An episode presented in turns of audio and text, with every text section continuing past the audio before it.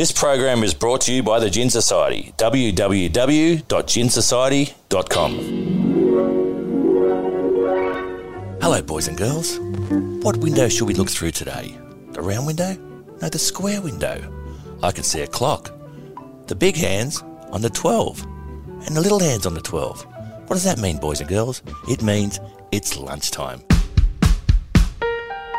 Hello, and welcome to Lunch with Lee. I'm your host, Shane Lee. Today on the show, Don Spencer, an Australian singer, songwriter, and children's presenter, best known for the longest serving presenter of Play School in Australia and the UK. He's a guitarist and a musician, and the founder of the Australian Children's Music Foundation. He's written and recorded over 500 songs and has an Order of Australia. And Wally Masur, a former professional tennis player, he's a former Davis Cup player and captain, and now a television presenter. At his peak, he was ranked 15th in the world, winning three singles titles and 16 doubles titles. Let's get started.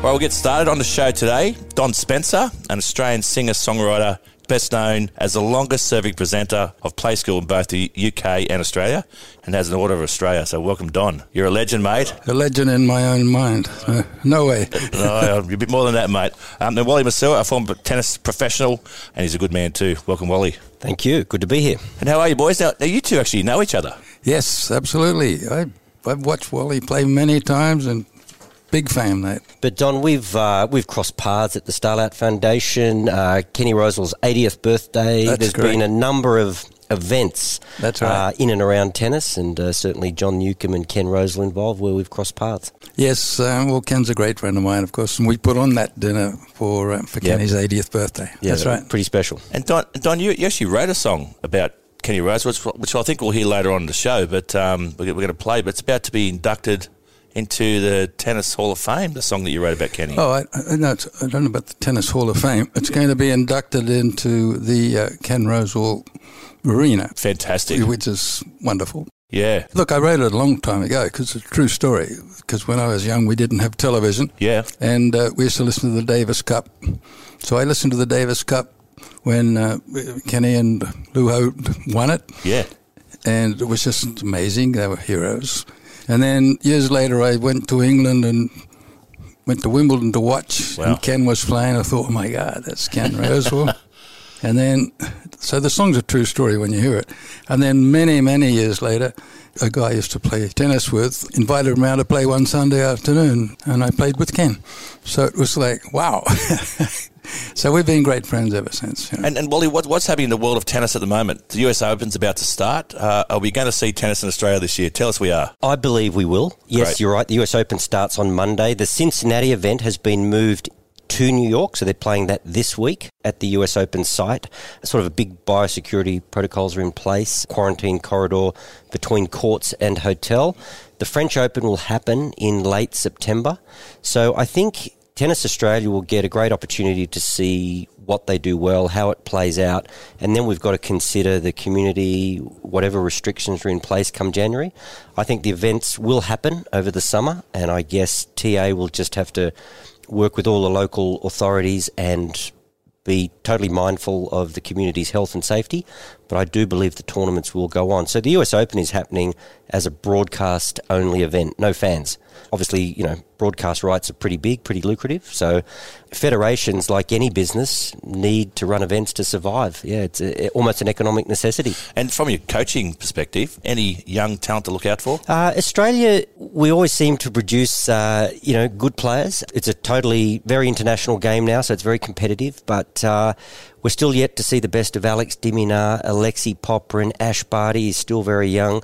We've got some good young players that have unfortunately there's been a little bit of a hiccup in their trajectory given COVID. Everybody sort of had to sit on their heels over the last six months. But yeah, we, we absolutely do have some good young players. I don't like to say too much about them. Sometimes it puts too much pressure on them. And we were mm. just talking off air about well being, and there's so much Yeah. expectation on young players these days. But look, the state of Australian tennis is very healthy. And I mean, let's not forget, we've got Ash Barty, world number one. Mm. Doesn't get any better than that. And how's Nick Kyrgios going? Is he? Well, Nick Nick has made a personal choice, as has Ash to kind of sit out the US Open. They didn't feel everyone's got to make personal decisions. Yeah, 100%. And it's such an interesting um, conundrum, isn't it? Because it's not just about yourself, but if you've got elderly parents or a family member with with a health issue, you've got to be really careful how you behave because you Absolutely. you bring that home. How would you feel? Oh, So absolutely. Everyone's got to make a personal decision on what's best for them and their immediate family.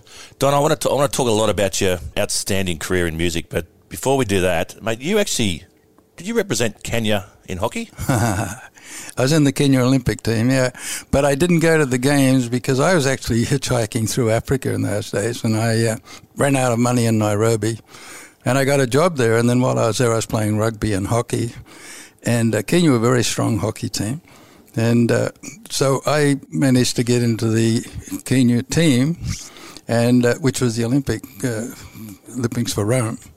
But unfortunately, I was only there on a working visa. So once it came down to the wire of talking who can be in the team, they went, "This guy's not even a Kenyan. He's he's an itinerant hitchhiking Australian." So uh, I did play a test match against the Indian Olympic team. They were the best team in the world at that time. So I uh, and I had to mark the best so-called Brilliant. best hockey player ever, Babu Singh. Wow. And I uh, I can't say I did too well, but no, I did okay. Oh, you were there. it- well, I was there. So, but uh, no, I didn't actually go to the games. And was it on that trip where you met Roger Whittaker, which sort of started your whole music career? Yeah, it was actually because when I left Australia, it was uh, I didn't really know what I wanted to do except travel. So I sort of bummed my way around the world and worked on ships and whatever I could do. As I said, and then when I was in Nairobi, uh, in the rugby uh, team that I played for, the uh, Roger Whittaker used to play, and then he said to me one day, "Look, I'm playing at the local coffee bar on Saturday night. Do you want to come down?"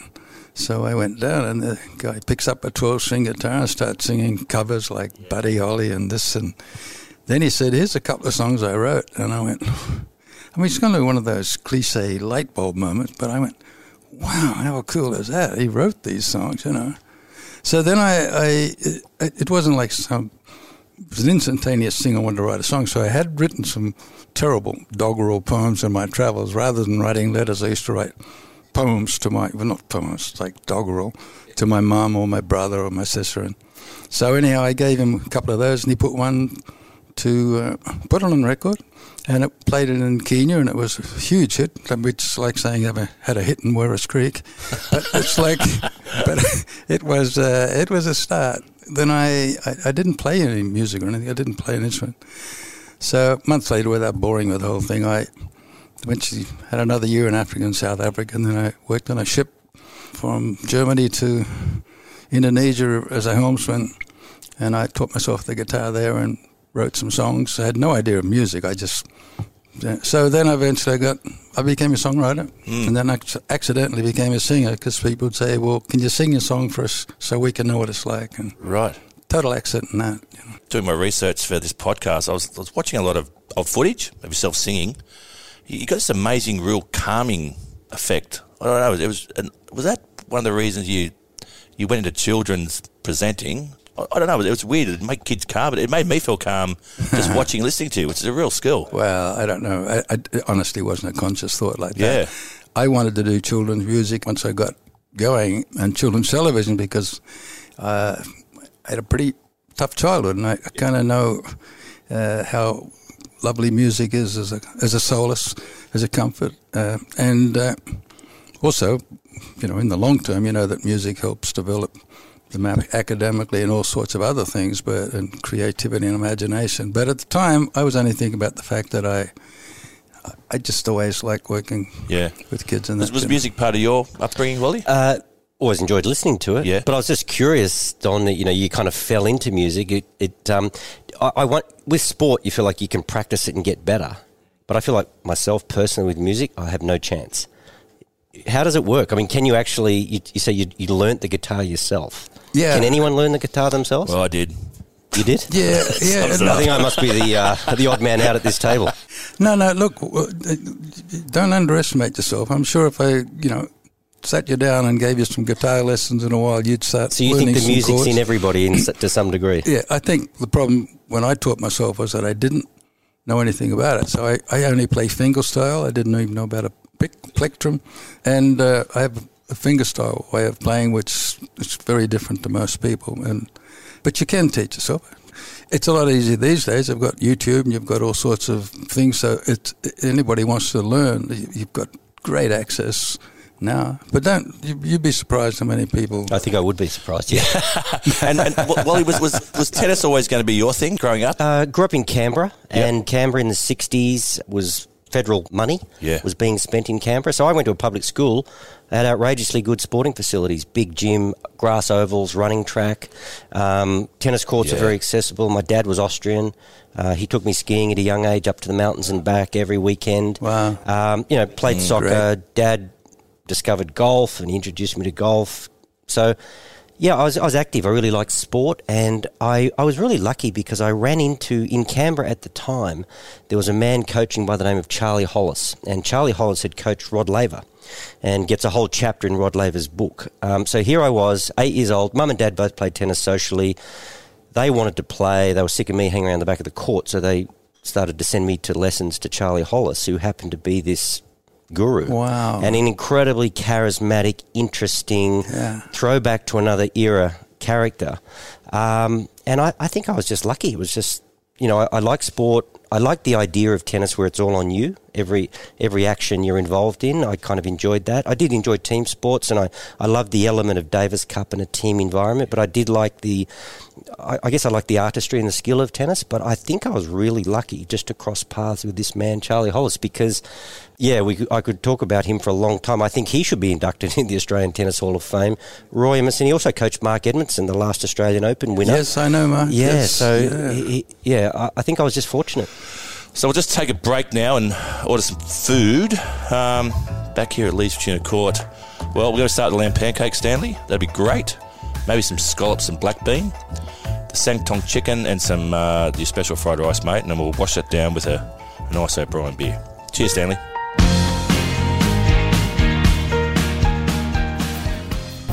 It's no secret, I love a gin. And one of our sponsors here, Lunch with Lee, is the Gin Society, which I happen to be a member of.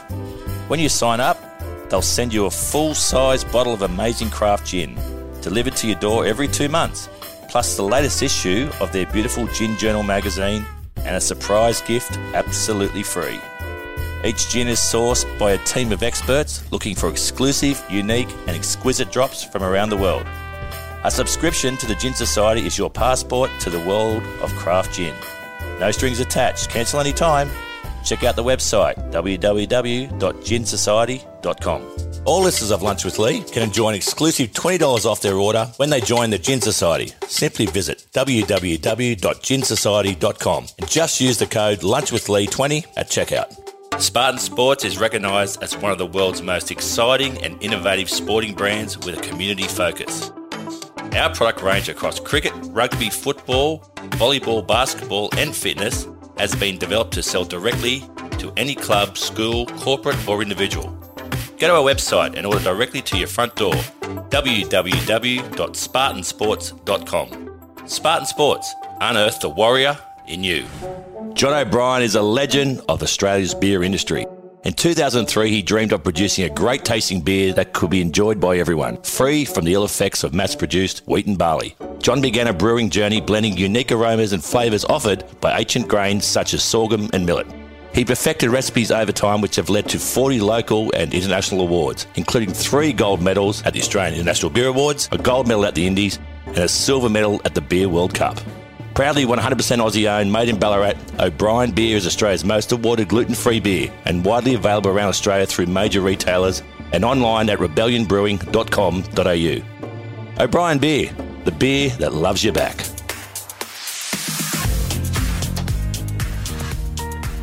Well, you had, you had a lot of very memorable victories. You beat Becker, five sets.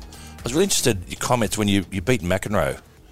And it was almost, you felt, it was towards the end of his career, I'm assuming, but you, you sort of felt, you were happy that you'd won, but you almost felt, yeah, it was a, it was a, it was a really I- funny response I to. played John. See, there was a couple of John McEnroes. There was the John McEnroe. Do you remember he sort of had a bit of a hiatus away from the game? Yep. And he came back, and I, I played him when he was really good and got towed up. Yep. And I played him when he came back, and he wasn't quite the same.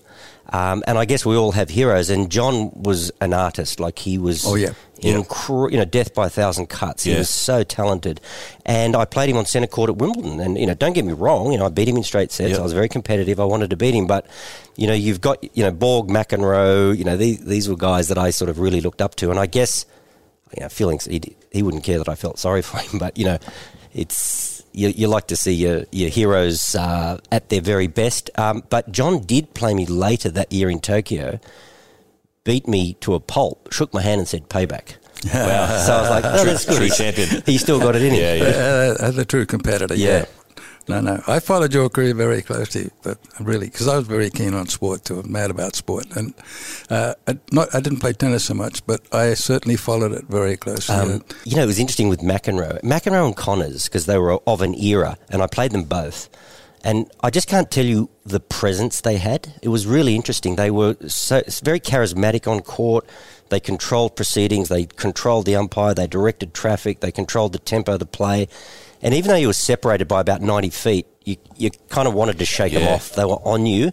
And, and Jimmy was like a force. He was like a force of nature.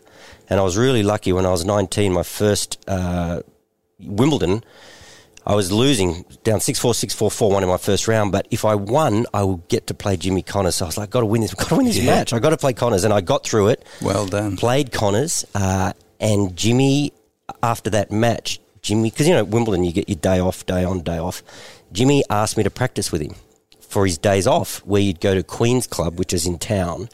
And I played there. Yeah, I I- know, well, you know I- it, yeah. I- yeah. great old venue. But anyway, Yeah. I, I rocked up ten o'clock. So he just beaten me the day before, second round. Rocked up, and Jimmy was skipping. He made a bit of small talk about some common friends we had, you know, John Alexander and various things. And then he just started practicing, and I was like, "Wow, this is no different than the match." It was like a light bulb moment for me. I was like, "Hang on a minute, there is only one way to operate." Full throttle, and that was Jimmy Connors, and it was a great little learning opportunity for me. He was absolutely fearless, wasn't he? Oh, the he- thing is, it didn't matter if he was down 40 love, whatever. He just went for his shots. He was a street fighter too. Like he, you know, I swear, if Jimmy had to headbutt you to beat you, he would have. Yeah, like he was, like- he was ruthless. It's funny what you say. You, you, you do see sportsmen and musicians when they have that extra sort of aura about them. When I was lucky enough to meet Mick Jagger, we won the '99 Cricket World Cup, and he just oozed charisma. Shane Warne has it in cricket. McEnroe definitely like it almost comes through the television. It's just it's an extra dimension, isn't it? Don, talk me through um, the Australian Children's Music Foundation, which you founded, which I think is one of the most awesome charities going around. It's giving you buy instruments for kids and free music lessons to really empower them and, um, and get them through tough times. So you want to talk a little bit about that? Uh, yes, uh, it's now 18. We're in our 18th or 19th year now. Yeah. Um, yeah, the idea is that, yeah, like I said, we, we work mainly with disadvantaged children, and the idea is to bring them joy and, and hope. And uh, But the process of music, we, we give free instruments, but permanent lessons, not workshops. They We work in the schools on a permanent basis. And uh, in all, all sorts of areas, indigenous areas, you know, areas where kids have suffered trauma, bushfire areas, all sorts of things like that. It's a great way to help kids battle through trauma, all the problems they may have at home. And uh, I just, I kind of, it's a, it's kind of back from my childhood. I just know what it was a bit, what it's like if you feel things are a bit tough. So, but uh, research has shown that music is a phenomenal help for ch- child's development, literacy and numeracy, the academic achievement, even socially. So, and it's like I said, it's it's a joy. So. Uh, uh, we're working as hard as we can to help as many kids as we can, and uh, particularly now more than ever, the boy we need it. But with the drought, the bushfires, and now COVID, you, the kids, the kids are very, very disturbed.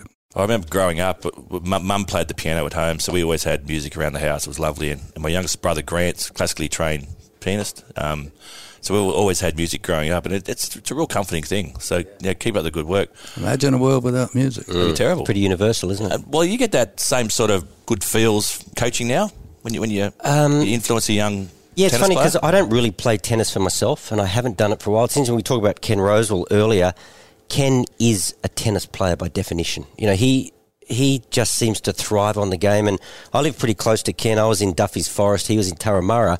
And when I quit, I had a court in my backyard. Ken rang me up and he said, "Let's play." Ken was in his sixties, and he, he- he is just a tennis player by definition. Um, I actually don't play much for myself, but I really do enjoy getting on the court and working with younger kids, you know, aspiring to be professionals.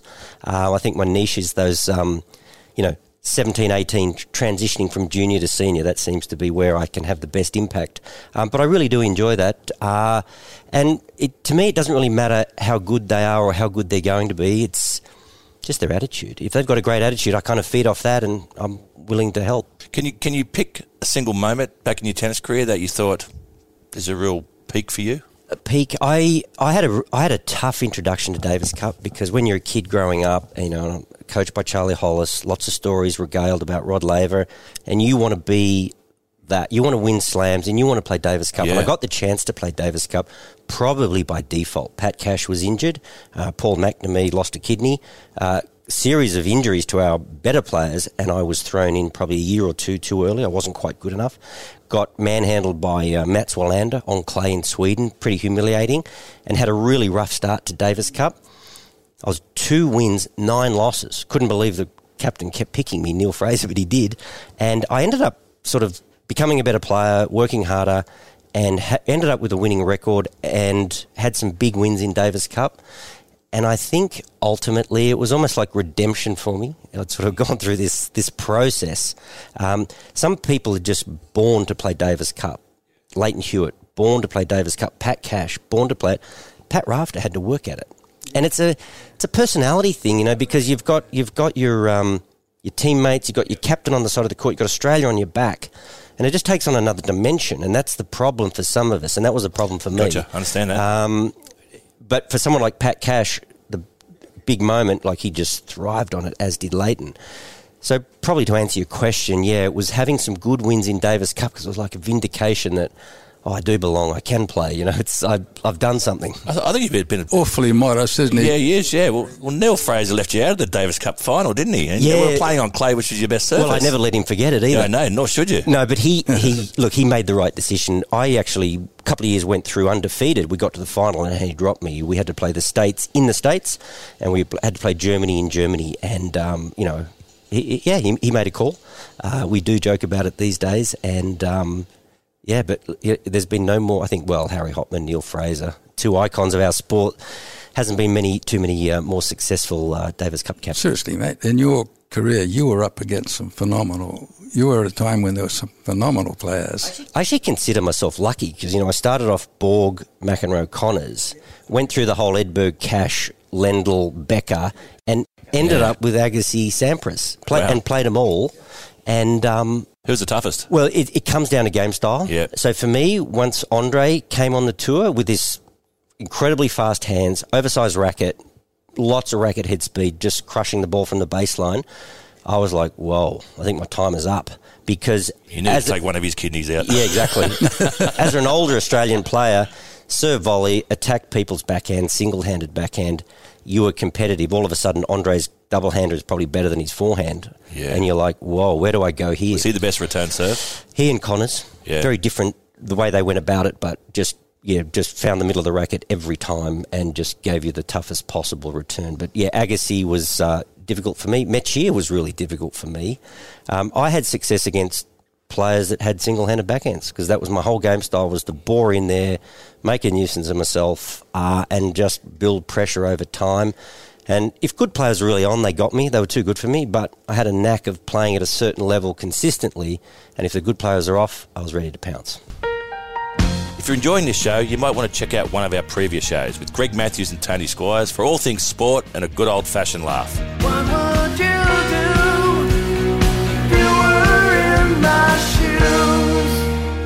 Don, a lot of people obviously know you from the from the play school days, but but you are much more than that. You're, as I said at the start, you're uh, you've written over 500 songs, but one in particular, you wrote a song Fireball XL5 that Oh. went top 10 Sorry, to go top 10 in, in the UK. it, it got in. Yeah, it got in the uh, the hit parade in the UK. I actually didn't write it. right, okay. What happened was I, I explained earlier that I was asked to sing songs because I was writing songs, and I was recording some of my songs. It was at Abbey Road. Wow. It's the Beatles. That's where I met them. But uh, I recorded a couple of my songs to release, and I was asked if I would sing this other song, Fireball, as a demo if it would be accepted as a theme for this television show. So I did them all, and you know my songs just didn't go anywhere. And this other song, I went to Canada after that for a year, and then wrote back and said, "Did anything happen to my songs?"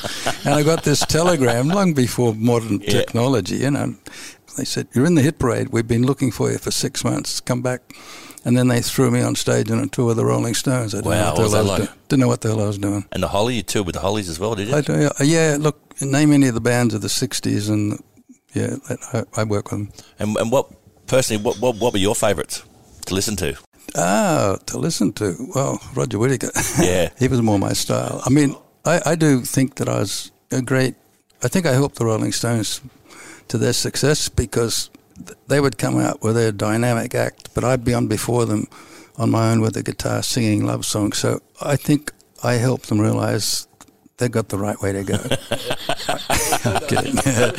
They were so dynamic. Nobody wanted to listen to me. You know, everybody's saying, "We want the Stones. We want the Stones." It was great. I, I ask every guest I have on Lunch with Lee what advice they would give to a, a young kid. So I ask you first, Wally, what advice would you give to a, a young tennis player coming through now? Well, there's a lot of pressures on the kids these days with the advent of sort of online gambling. You know, a lot of the players actually get trolled and abused. There's a lot of pressure, a lot of expectation.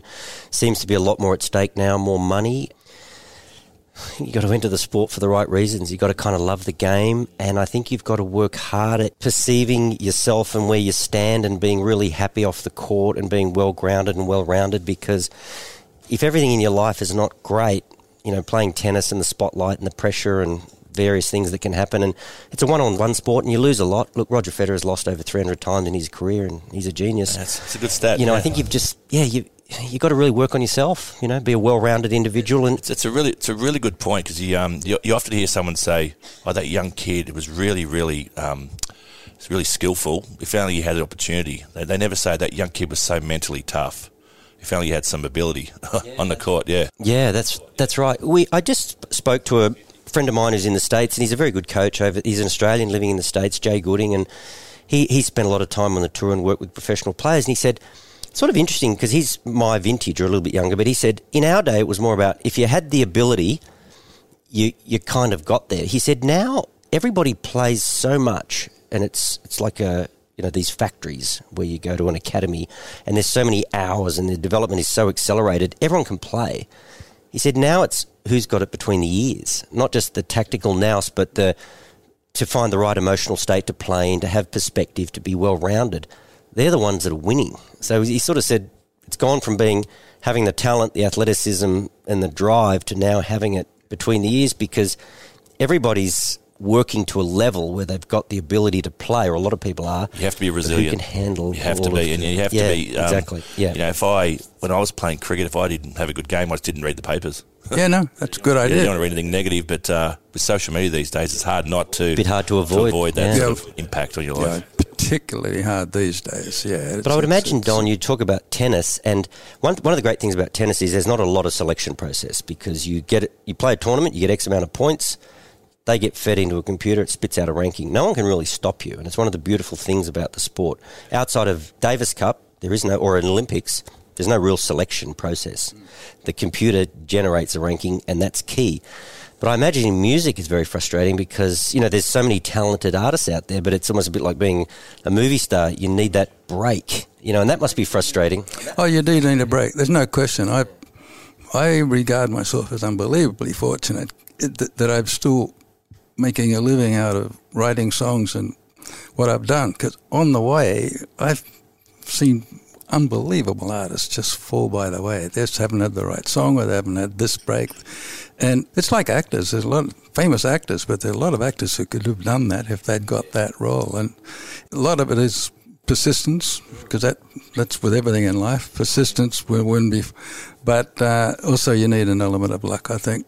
Must be a lot of in music like a sliding doors moment. It yes, just definitely. something good can happen. Um, I, you know, Spotify and various things, and I, I listen to my kids' music, and I'm like, wow, at the moment, you know, there's so much good Australian music, and you think, why, why aren't they killing it around the world? Like, or maybe they are, I don't know, but it just seems like opportunity's not always there. We talked about this the other week on the show that um, we sort of believe there's going to be a really big boom of um, creativity particularly around music. People at home now through the pandemic spending a lot of time at home by themselves. I think there's a lot of creation going on right at the moment. Oh, that's true. Hopefully. No, there's been a big upsurge in the sale of in- musical instruments, and uh, and a lot of people are doing that, which is great. You know, the music boomers. music boomers, baby boomers, music boomers. Don, what, what advice would you give to a young, young, talented, or, or not, not necessarily talented, but uh, musician?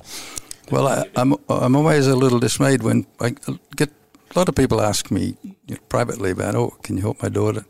You meet them and they say, I say, well, what do you want to be? And they say, I, I want to be famous. I go, well, that's not the answer I want to hear. If you say I want to be the best guitar player in the world, I want to be the best singer, then I go, okay, this is what you should do, you know, and without guaranteeing anybody it's going to be a success, but you've got to have that dedication, the persistence, you got to practice, practice, practice, practice. Just like with tennis, just like with anything, if you're going to, it's practice.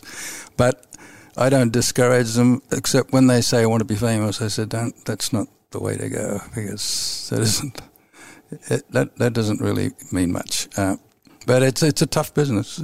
From a singing point of view, it's kind of disappointing in a way now that they've got things that can tune people. People who can't sing are making records because they've got they can tune them up so they sound, and then they go on stage and they can't sing. That's what I know. I need one of those.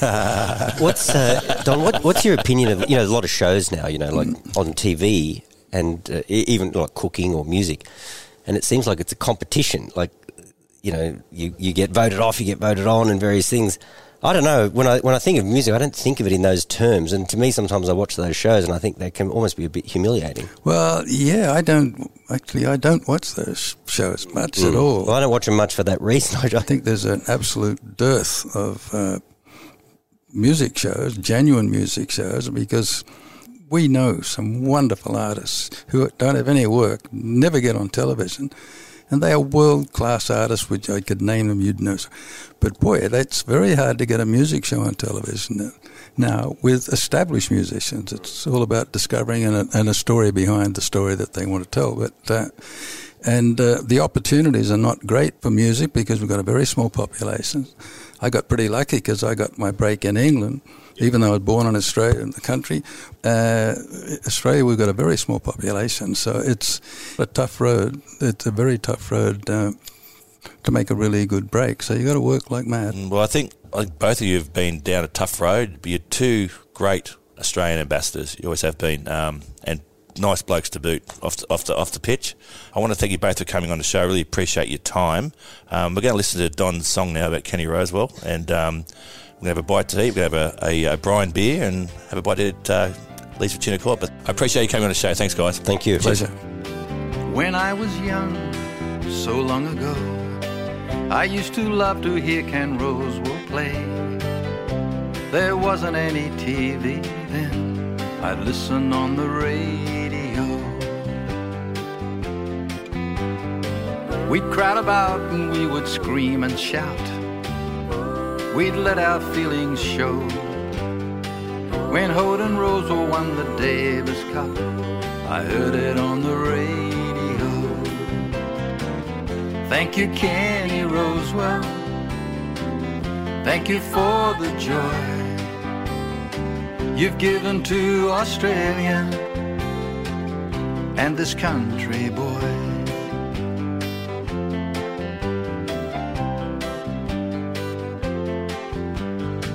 The years went by and I went overseas. Then one lovely summer day, I queued for hours in the sun to see Ken Rosewall play. I never will forget that scene. I still recall today. There I was at Wimbledon to see Ken Rosewall play. Thank you, Kenny Rosewall. Thank you for the joy you've given to Australia and this country, boy.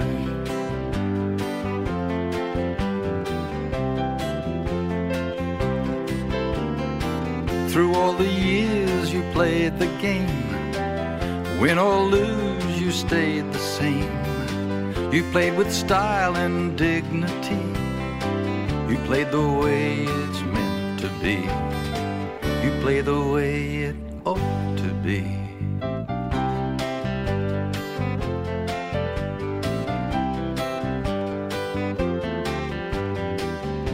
Twenty years or more went by. Then I came home to stay. An old friend phoned me up one day. He said, Come around and play. When I arrived, he said to me, Here's your partner for today. I turned around, and there he was. Kenny Rosewall came to play. Thank you, Kenny Rosewall. Thank you for the joy you've given to Australia and this country boy. Thank you, Kenny Rosewall. Thank you for the joy you've given to Australia and this country boy.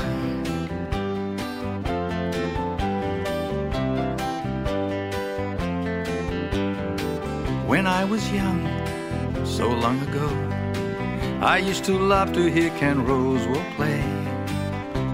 We didn't have the TV then, I'd listen on the radio.